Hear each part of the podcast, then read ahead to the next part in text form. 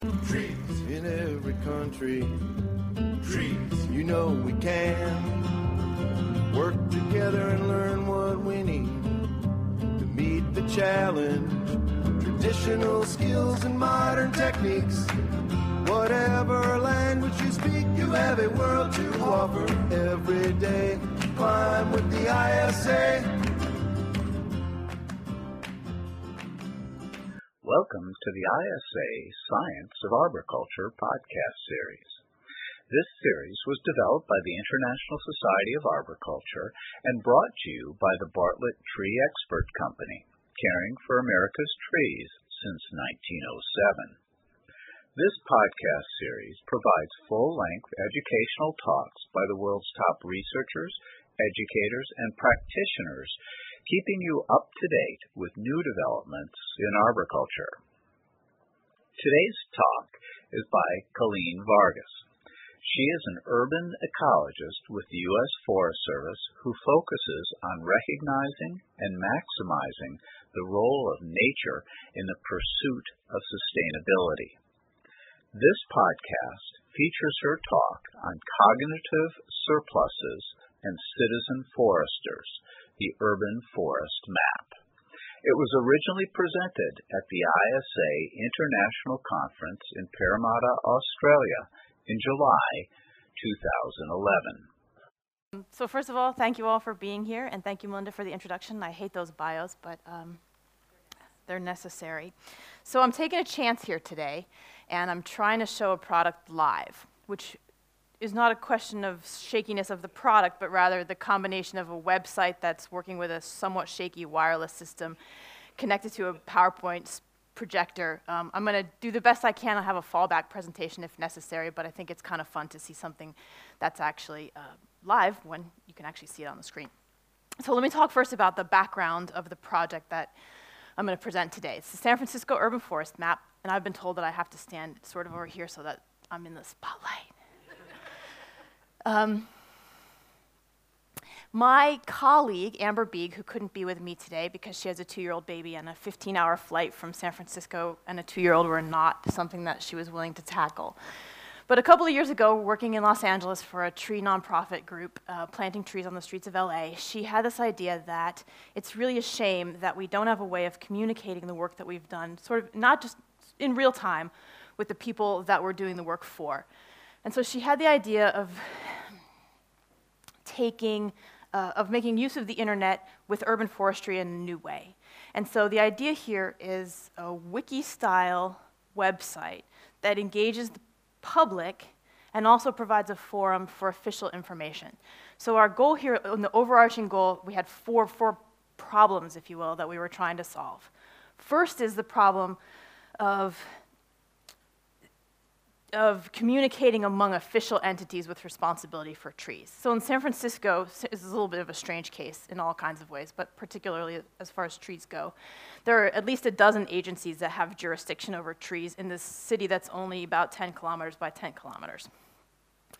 Uh, everybody from the federal government, who owns land at the Presidio, which is a gigantic, essentially eucalyptus forest in northwestern San Francisco, to the obvious players like the Bureau of Urban Forestry, they manage all the street trees in San Francisco. Um, just for short, we call them BUFF.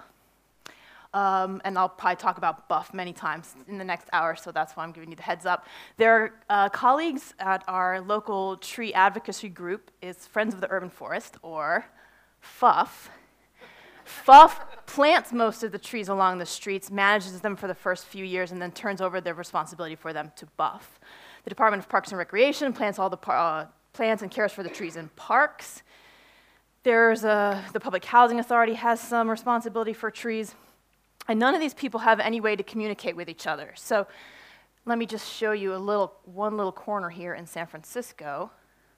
This is Buena Vista Park near our most famous intersection of Haight and Ashbury. And if you look at this little corner right here, just right along here, this, so this is Buena Vista Park, and then there's a perimeter sidewalk like most parks have.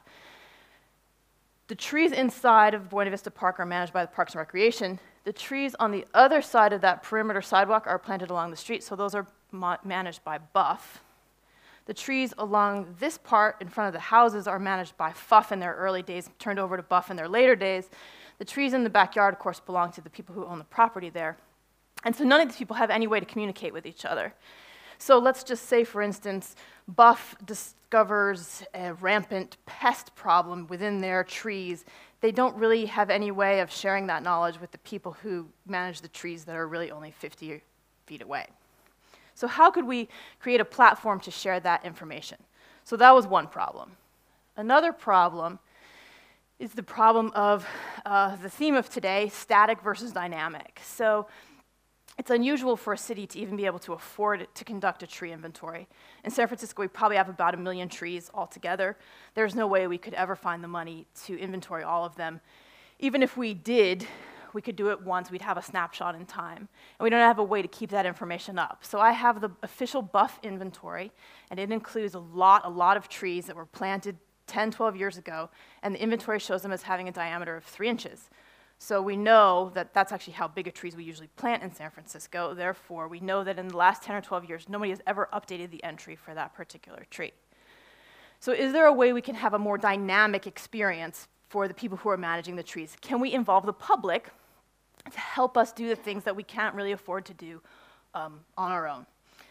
The third goal of our project was to engage a new community, and this is sort of what Paul was talking about there's already this dedicated group of people who are master gardeners and who've put the time and energy into volunteering and collecting the hours and, and sit at a table at the state fair and tell you people how to take care of their plants.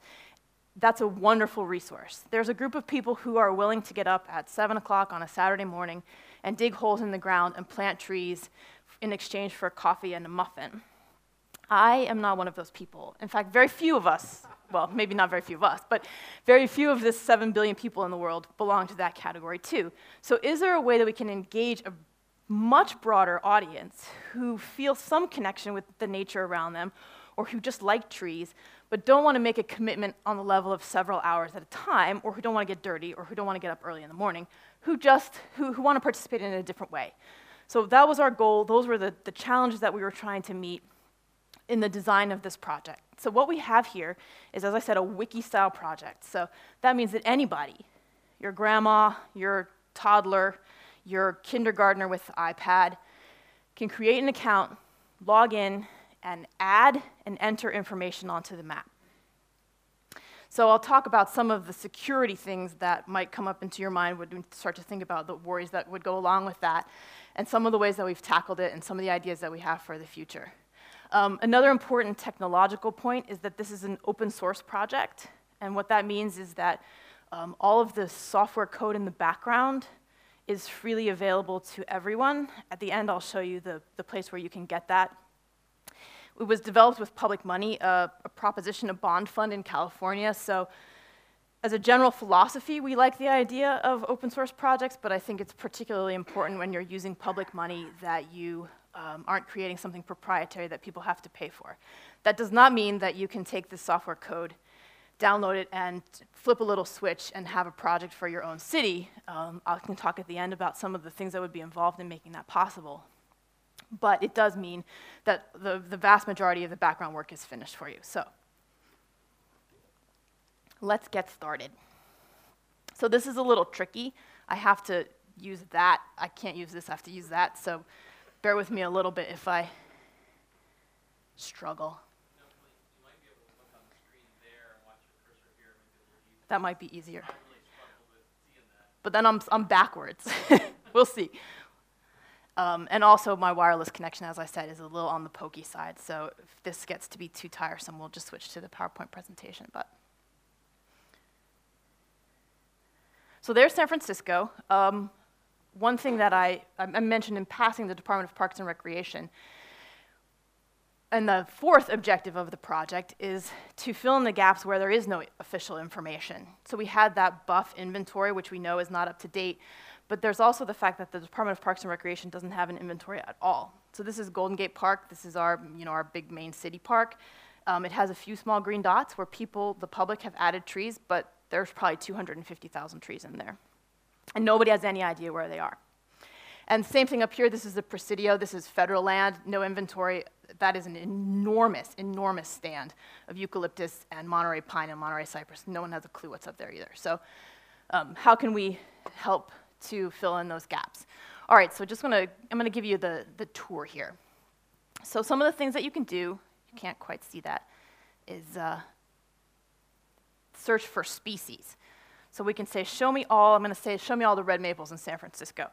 So here's one of the security um, measures for managing the data right off the top of the bat. I knew that a huge problem was gonna be that people wouldn't be able to spell. They wouldn't even be able to spell red maple. So you don't ever get the chance to make up your own spelling. You type in a few letters, and any tree, whether it's the scientific name, the common name, or the cultivar, it's going to give you all the things that include the letters RED. Same thing when you add a tree. You're limited to the things that I let you enter. Um, all right, so I'm going to say there is not an other. Now, when you go to, I'll show you when you go to add a tree, you can actually just leave it blank. Um, oh, and this reminds me of one other aspect. Uh, the, the now famed BUFF inventory um, included, eight, included about 80,000 trees. And they told me that it was pristine. And they were very uncomfortable sharing it because they knew that my, you know, the general public, when they got involved in this project, were going to make a big mess of this beautiful, pristine database that they had. And the first thing that I did was say, tell me how many unique species are on this list of 80,000 trees, and I got back 831, which is wholly and completely impossible. So when I was finished cleaning up their spelling mistakes, I had about 130 left. So I don't, don't tell me about pristine databases. All right, so here I'm going to say, show me all the trees, all the red maples in San Francisco. Whoops. And they show up as uh, highlighted dots. And there are 291. And then on the left are the environmental benefits that those red maple trees are providing. So we show you the uh, the CO2 that's being absorbed annually by those trees, the amount of stormwater that's being captured, the uh, energy that's being conserved, and then the air pollutants that are being um, filtered out of the air. And we assign a dollar value to those.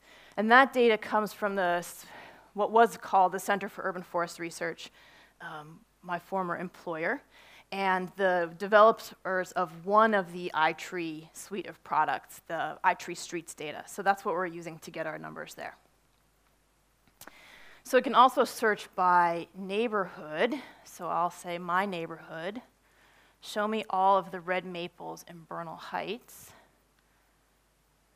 And it swirls around again.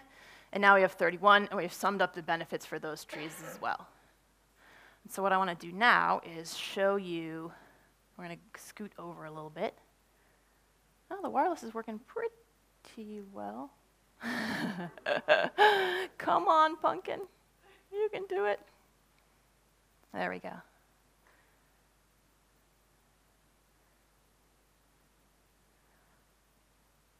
So forgive me too if there are a little bit of quirkiness in here. We're in the midst of a big round of upgrades, and um, so not everything is quite sorted out, but I still think it's more fun to show you the, the real thing, or maybe not. Um, you're out of luck. so let me. So that's a good question.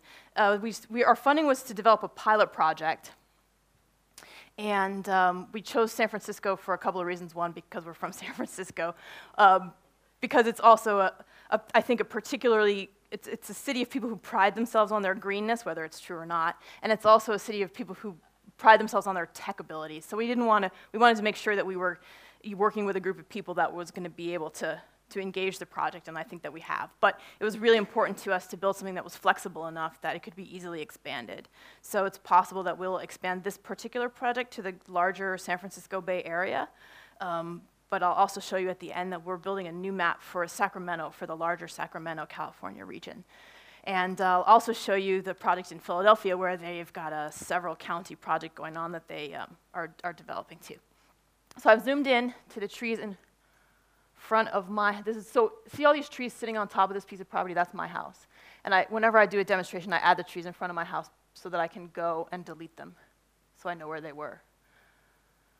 So I can click on any tree and I get a little pop-up window that gives me some brief information about it. And then I can say view all details. And what you end up here is what we call the tree's Facebook page, um, where you can upload pictures and you can find out a lot of information about it. It's one of the things that we're working on that doesn't work quite as well as it should right now are these common attributes with the idea sort of of, um, if you're familiar with the kind of little icons that you get when you're looking at a hotel um, review. So we're trying to focus on whether the so one of the glitches that I'm fixing right now is that these little common attribute things don't work. But there's one for flowering, there's one for trees that are native to California, one that are trees that are edible, trees that have fall color, and my American elm, which is none of those things, is actually showing all the little attributes. But um, that in the next couple weeks will be uh, something that we will have fixed. So down here we have all of the ecosystem services that that tree is providing. Here is a picture of that tree, and that's my dog. Um, here's the tree on the map, and here is the street, Google Street View, so you can actually spin it around. And there's the elm tree, same, same elm as this guy right here. Uh, let's see what else is on this page. So our funding came from the California Department of Forestry and Fire Protection, more commonly known as CAL FIRE now. And they are willing to fund some inventory projects for cities in California, and they have very strict requirements before they will fund them. We would like to see this tool used as um, a possible method for engaging the public in certain kinds of inventories, probably not in a city the size of San Francisco, but I'll talk a little bit more about that. But maybe in smaller communities, could, could a few dedicated volunteers manage to inventory all the trees in a smaller community so we've included all the information that CAL FIRE requires, like how big is the plot that the tree sits in, um, what kind of a plot is it? Is it a median strip? Is it a tree pit in the sidewalk? Is it a planter? Is it all of those kinds of things? Uh, is there any damage to the sidewalk? And are there any power lines overhead? And all those things are specific to California um, and could be adapted. You know, those you could change those things to, to suit any different community. Uh, down here, we have some information about the tree status. So we can add alerts and actions, and I'll show you those on the next screen in just a second. Just wanted to uh, go over the final things on this page. So again, is it flowering? Is it edible? Where is it native to? And then one of the most exciting things I think about this project that I did not expect in the beginning, I had no idea that this was what was going to happen, is we've really enabled smaller projects to exist. So um, the three that I'm showing here, is it a landmark tree, is it a fruit gleaning project tree, and is it a carbon fund tree? The city of San Francisco has two new programs. One is they set a, a little tariff on any travel that city workers do for their jobs, and that money goes to fund local carbon projects. And one of the possible projects that can be undertaken is planting trees. And so probably not very many trees are going to get planted as a part of this project and the Department of the Environment, who's in charge of overseeing it, came and said, hey, we, we need an infrastructure to manage these trees. We need to know where they are. We need somebody to help us keep track of how they're growing. We want people to be able to follow them over time and see that they're actually storing carbon. Um, can you tell me, can you help me build an infrastructure? You know about databases and you know about maps. Help me make one. I said, well, why should you make one?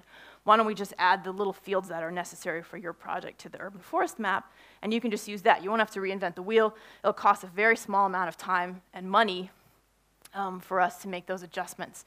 And same with the fruit gleaning project. In that case, there's a group who wants to, we have a lot of backyard fruit trees in, Cal, in San Francisco, and um, rarely can you use as much fruit as is on your tree. It just falls on the ground and rots, or rats come and eat it. So they wanted to organize a project in which you have a fruit tree, you sign up and you say, send a volunteer to come pick the fruit off of my tree, and then they donate it to a shelter or to a food bank. Again, probably not going to be a giant project that they're going to need to manage 50 or 100,000 trees. Um, so we're going to enable the infrastructure here for them to manage the project from within the urban forest map. And I hadn't, just hadn't occurred to me that there were these sort of small projects out there who, who need some kind of database in the background to, to enable their work, and that we could make that happen. So I, that's really been one of the most exciting parts to me. Okay, so let's go and edit some information about this tree. And I meant to log in before we got started, and I forgot.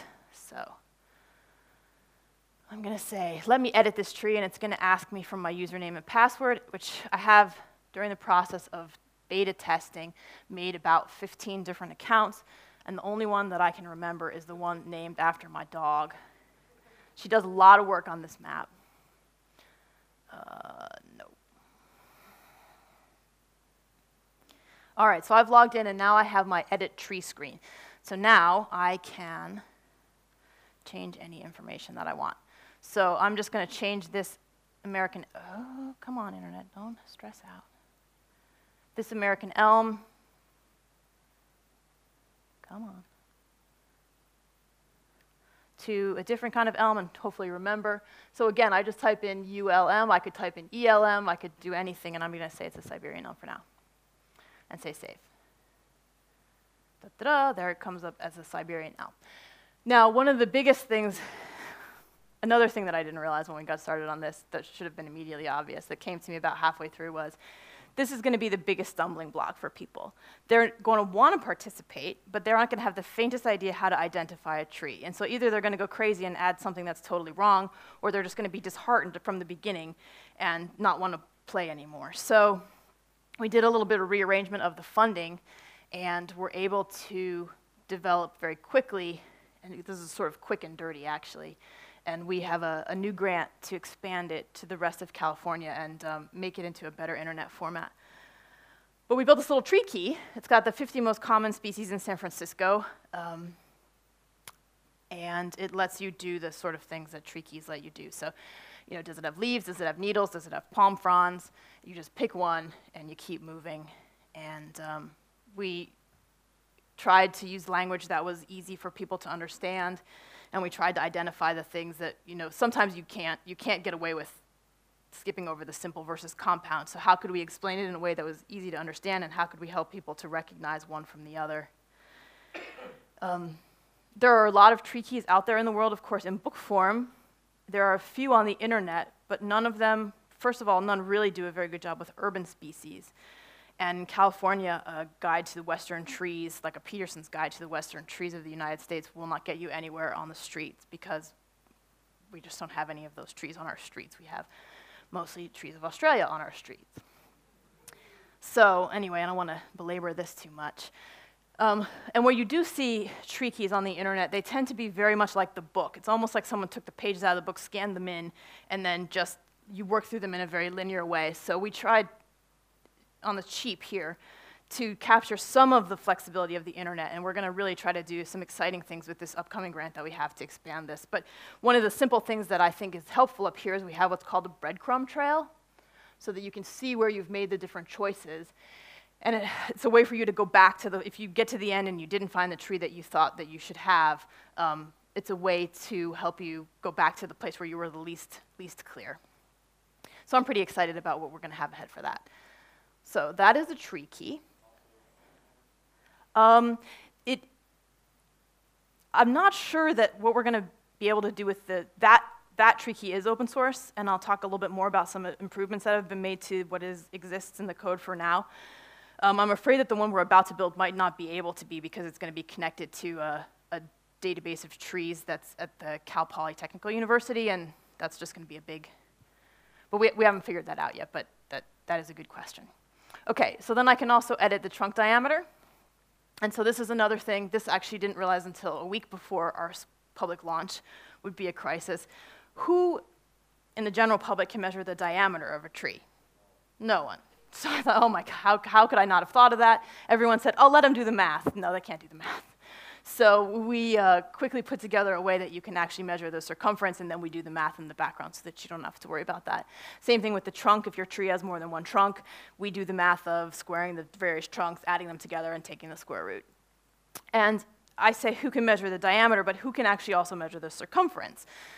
So we made a little video, which I won't take the time to show you because we maybe I'll show it to you at the end. But it's also a resource that's available to you if you should have any sort of a need like this.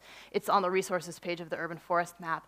Um, and it was done by a certified arborist who also has a very great screen personality and who's working on setting up a business making pruning videos in San Francisco. So she does a great job of running through all the many possible complications. What if it has more than one trunk? What if it has a big bump? What if it's covered in ivy?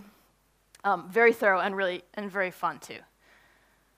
So I will just leave that. And when you change the diameter and you change the species, the environmental benefits adjust themselves. So those are based on a species and the diameter. And so um, those are dynamic as well. So I mentioned down here, I mentioned earlier about this actions and alerts thing. And I don't know if I'm going to be able to, this is going to be a little tricky. I can manage it. So we knew, we met with, we spent a few months meeting with a bunch of different stakeholders and people who would be interested in a project like this. And um, one thing that we heard over and over again was that groups would be interested in being able to sort of manage the people who are involved, their set of volunteers, for example. Do they have tree stewards? And if the tree stewards have been assigned a particular tree, um, can they use this, the urban forest map to keep track of whether people have done the tasks that were assigned to them? So we set up these actions so that if you're the tree steward of My American Elm, um, and your job is to water it once a week, not that you need to water that gigantic elm tree, but um, if it was a little baby elm tree. You can come here and you can tell us every week that you've watered it. Do we know that you watered it? No, but um, this is a way for us to sort of to sort of manage all of that. Same thing with the alerts.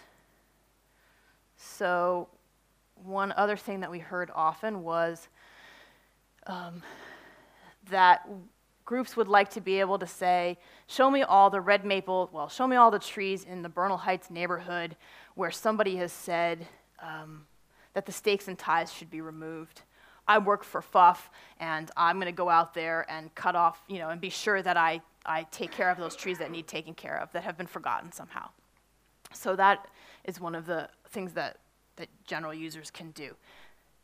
This is a point of contention. I won't gloss over that.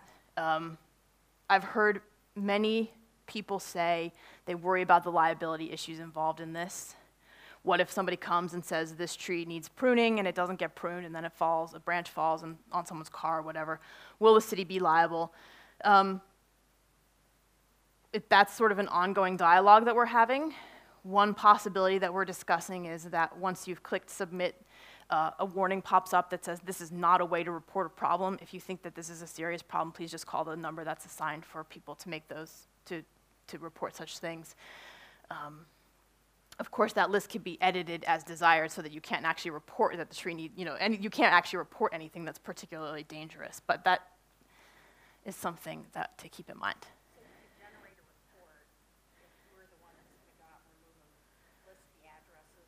You could show them on the map, yeah. So those are, those are the different search options that would be available to you, and I didn't show those. Let's see if I can get up here to show that.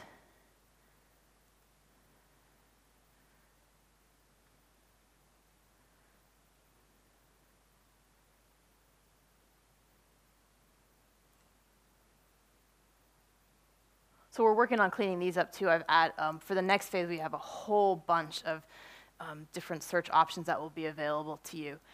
But you can search by the diameter, the planting date, the last time someone's made an addition. Ooh, there's an interesting little quirk that just happened. You can show me all the trees that have been updated since 3,910. Um, so that, that's a, that list is going to be more and more expanded and would include things like show me all the trees that have this particular problem. So finally, on this guy is the add a tree page. And here, this is um, something that's also in the works of being revised, trying to make this easier, um, trying to make it easy to add many trees at a time. Yeah. Or, well, one thing we, we, we did this, and I'll just show you how this works. So I'm just going to say I'll add another tree on top of my house.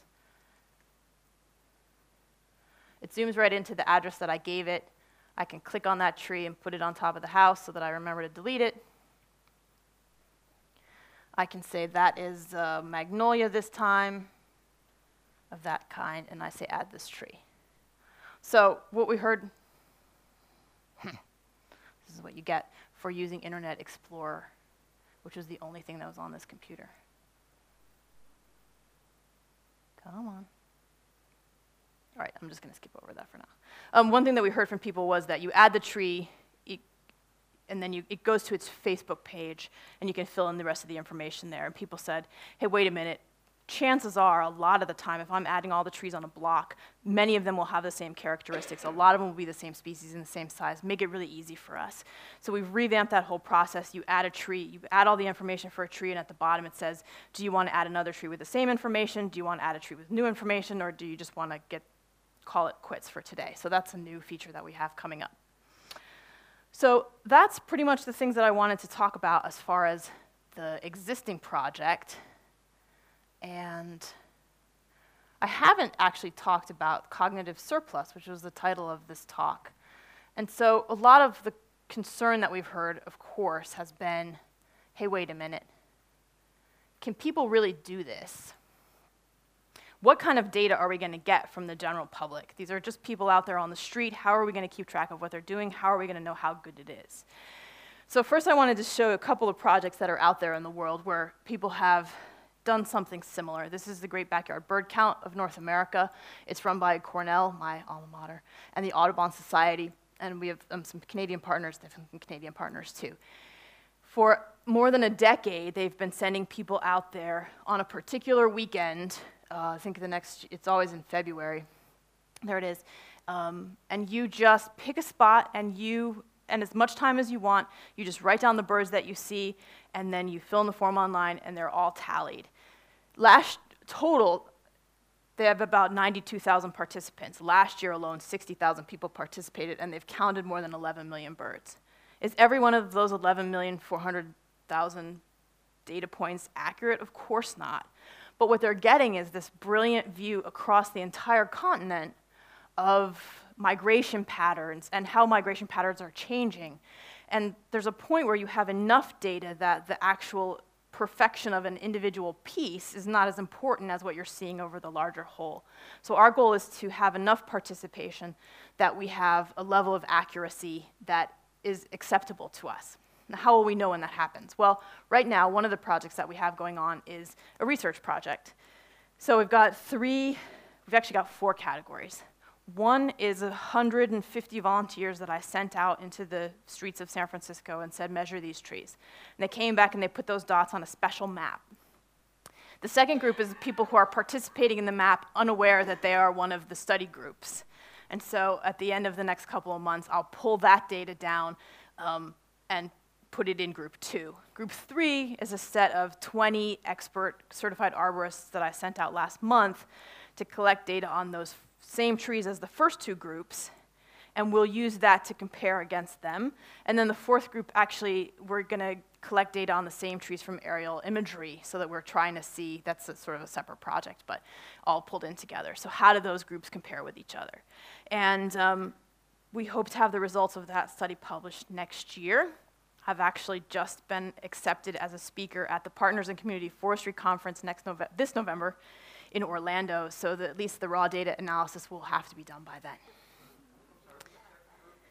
Uh, the first group are the people who are knowingly participating as, as amateurs. The second group are unknowingly participating. Okay, so that's one project. Here's another one. There's the Great Backyard Bird Count. Um, the Galaxy Zoo they have 150,000 participants. They take images from the Hubble telescope.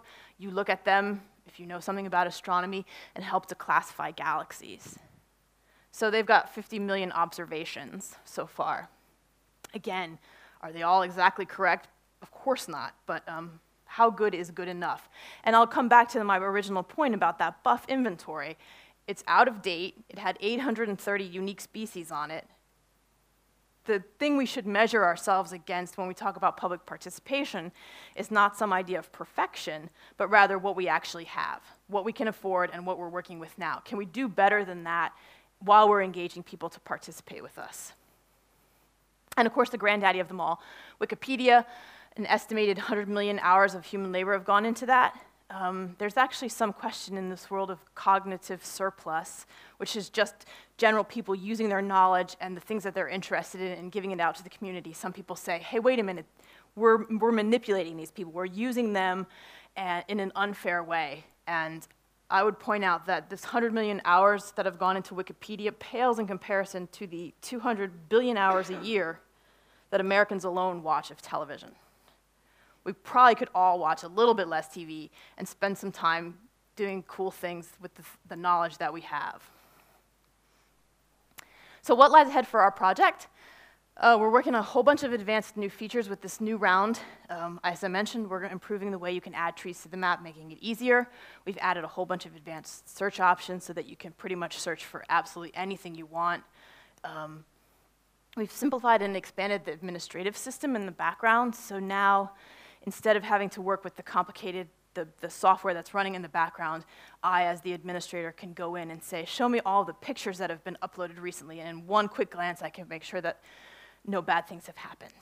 Um, we also are going to enable a comment system, and the same thing there. I can say, uh, show me all the comments that have been added, and I can make sure that we haven't been spammed or porned or whatever. Um, the comments, one, there, so there's a couple more ways in which we're talking about managing the security and the quality of the data too. And so that with the comments, for example, there's a little flag option there. And so if you are flipping through the site and find a comment that's inappropriate, you can flag it. And I get an email right away that says, go and check and make sure that this is okay, and I can hide it very simply. And then there's a reputation point system, so that as a user, every time you add a tree or make an edit to a tree, you get a certain number of points. I, as an administrator, give you the thumbs up or the thumbs down. Once you've added a certain number of points and gotten a certain number of thumbs ups and thumbs down, you become a super user and uh, your trees are automatically approved. So, I'm going to talk about a couple of other projects, and I want to give credit where credit is due. Uh, Casey Combs is in the audience with us, and if you were there this morning, you heard his name mentioned in the awards um, video, and also in recognition in association with the Philly tree map. So, in a sort of strange twist of fate, uh, the week after we had our public launch of the urban forest map, I got a call from a software firm in Philadelphia called Azavea, and they said, um, We're kind of crushed.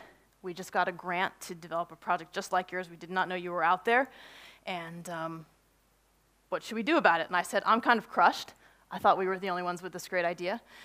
But in the end, we've had a very, very successful collaboration, and I think it's really worked exactly as one would hope an open source project would work. So we shared our, open, our original code with them, and many of these features that I mentioned before, uh, like the reputation points, the comment system, and the, uh, this super administration system were developed by them with their piece of the grant um, are all active on the existing Philly tree map site and are now being fed back to San Francisco. So go and explore theirs too. They've got some, some really great things going on there. And the newest participant in the project is the Sacramento Greenprint region. So this is Sacramento, the capital of California.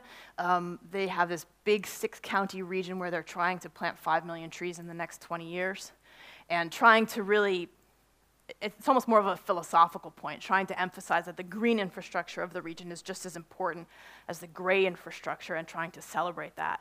So we've taken the source code from the San Francisco and the Philadelphia projects, put it together, and then added a layer of features that Sacramento was interested in, um, which would then be available for both Philly and San Francisco to, to, to take back as well. Um, this one is in its sort of very, very early testing phase, and I would have shown it to you, except I crashed it yesterday. So, and it's of course still Sunday in California, so nobody was there to, to bring it back to life. I was kind of heartbroken.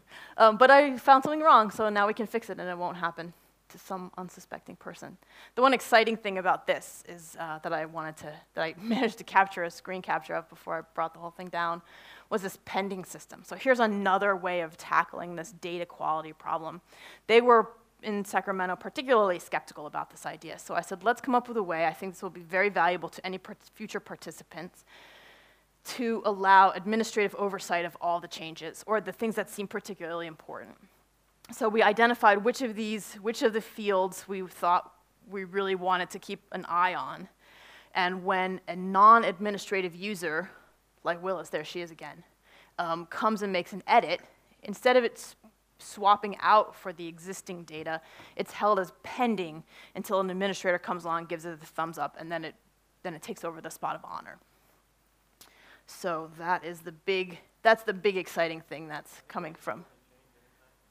Anybody can go in and change anything anytime. Yeah. Um, I'm actually the only one for San Francisco, but that's partly because we have made the decision to um, sort of take all comers. Once you have a pending system in place, you would probably need to give it more attention. But I really only give the San Francisco site maybe a half hour's attention a week, just to make sure that no, there's been no chaos, right? And so we'll probably come back to that in a year and see what what has happened with the data. I mean, I'm keeping an eye on it all the time, but you know, we want to get enough of a, a data set that I can see what kind of changes are being made. Um, but as a, as a piece of software, it, it, it's very robust. So we haven't had any crashes. We haven't had any of that. None of that kind of administrative oversight has really been necessary. So mostly I just look at the little pictures and make sure that they're all okay. So in the future, as I mentioned before, is our research project. Hopefully by the end of next year, you should be able to read about that. Um, this is sort of funny. When we started this project, we wrote this grant in 2007. There were no smartphones. There was no iPhone. There was no Android. And looking back, I actually don't know why we ever thought this was a good idea. Because we built this website for people to participate, but how are you supposed to? You still have to go out in the field with a clipboard, write down the information, and come back and enter it in your laptop or your desktop. Why would that doesn't seem like a very good idea anymore. So it's obvious now, a few years later, that what we absolutely have to have to really get people to participate is um, a way for you to do it on your phone. So we applied for and received a grant to do that. And that will be, I think, somebody mentioned parks. I think that will be a, a really critical aspect for the parks is that now you can say, hey, phone, show me where I am. So you're not trying to figure out one of 20,000 trees in the middle of a park, how do I identify it in an aerial image? You can actually stand next to it and say, this is a tree that I want, and get much, much closer, of course. You can stand there, and you can take a picture of it and upload that picture right there and um, add all of the information. And I think that will be a huge step forward for us in, in increasing participation. And um, the expanded tree key. So we will take that 50 trees we did for San Francisco, expand it to 200 for the state of California. Um, and I think I'll be interested to see, at least for the rest of the, well, maybe even for, for Australia and the rest of the United States, how, how many, with those 200 trees, will we actually have captured enough that people in other parts of the country and other parts of the world will find it useful? Um, that'll be something for us to keep in mind. So finally, this is the uh, site, GitHub, where most open source code is lodged. And if you just search for OpenTreeMap, that's what we're giving the overarching project and includes all the code for San Francisco, for Philadelphia, and in the very near future for Sacramento as well. Um, again, it's not a turnkey project. It is not a project for internet or for software development amateurs, but it was a half million dollar grant when we started, and I would say that future cities could budget something on the order, certainly a whole order of magnitude less than that. Um, so what you have is, is definitely a, a very good framework to work forward from.